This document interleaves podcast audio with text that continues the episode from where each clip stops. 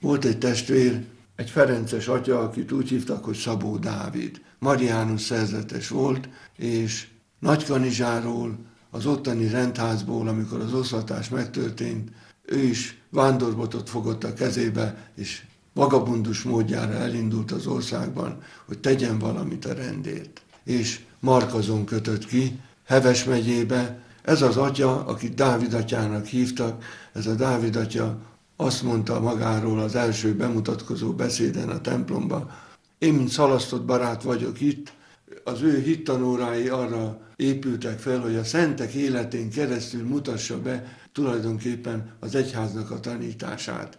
És így lettünk első áldozók, így készített fel a bérmálkozásra.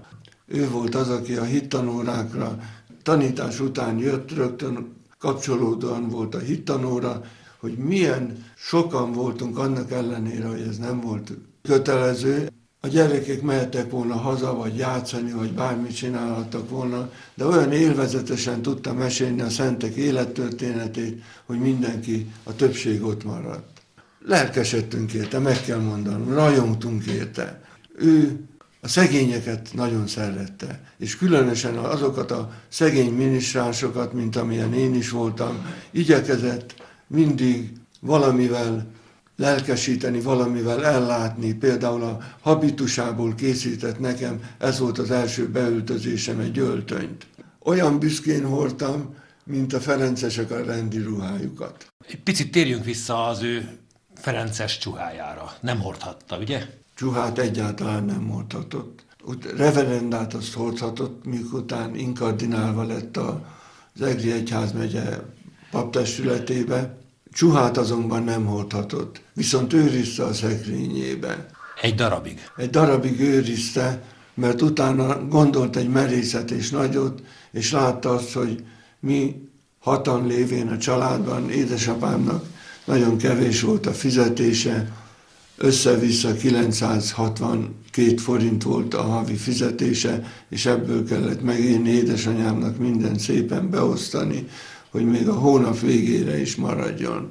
És akkor ő látta azt, hogy mindig ugyanabban a ruhában megyek, erre fogta magát, és felajánlotta, hogy ezt a habitust megmutatta először, maga elé úgy szépen végignézett rajta. Én megállapítottam, hogy ez nagyon szép ruha lehetett. És utána, hogy még jobban mutassa azt, hogy ezt mennyire becsüli és tiszteli, fölvette a kedvemért, és azt mondta, Na és mit szólsz hozzá? Hát mondom, nagy öröme lehet annak, aki ilyen ruhába járhat. És erre fel azt mondta, szeretnéd ilyen ruhát felvenni? Mondom, szeretnék, de ilyen méret nincsen, mint amilyen én vagyok. Hát nem is ezt a méretet kapod, hanem ebből csináltatok neked egy öltönyt. És ez a Ferences csuha aztán nagyobb méretben viselete lett egy évtized múlva körülbelül. 64 ilyet írtak, amikor én jelentkeztem a Ferences rendbe. Dávid atya 89-ben halt meg. A neve napján halt meg. Én tulajdonképpen Egri Egyházmegyében voltam kispapjelölt, és támogatott is engem az Egri Egyházmegye, mert a havi díjat megfeleztük, és a felét az Egri Egyházmegye fizette utánam. A másik felét nem a szüleim, hanem a Dávid atya, ő vállalta magára. Mm.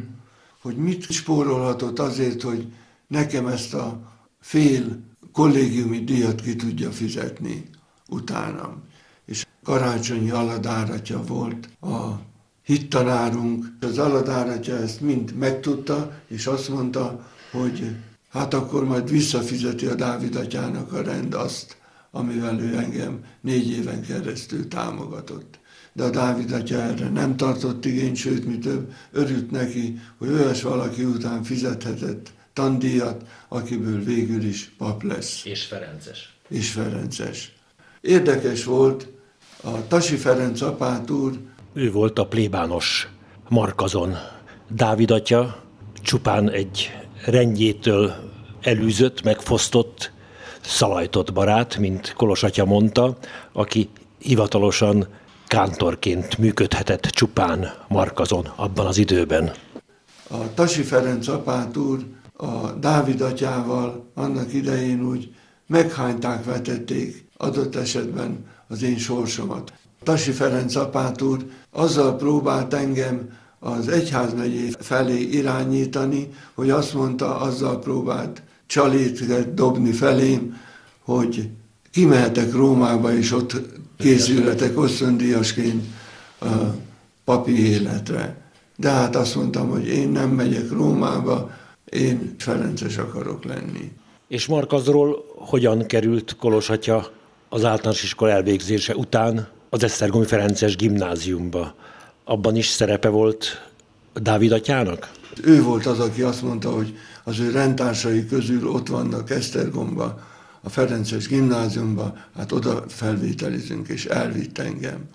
És sorba járta a tanárokat, és az ő rendtársait, tanárrendtársait, és azt mondta, hogy elhoztam a mi Jancsi fiunkat, mert engem keresztnéven Jánosnak hívnak, Hegedűs János vagyok, és elhoztam, és legyetek rá figyelemmel, nehogy elkalódjék ez a gyerek.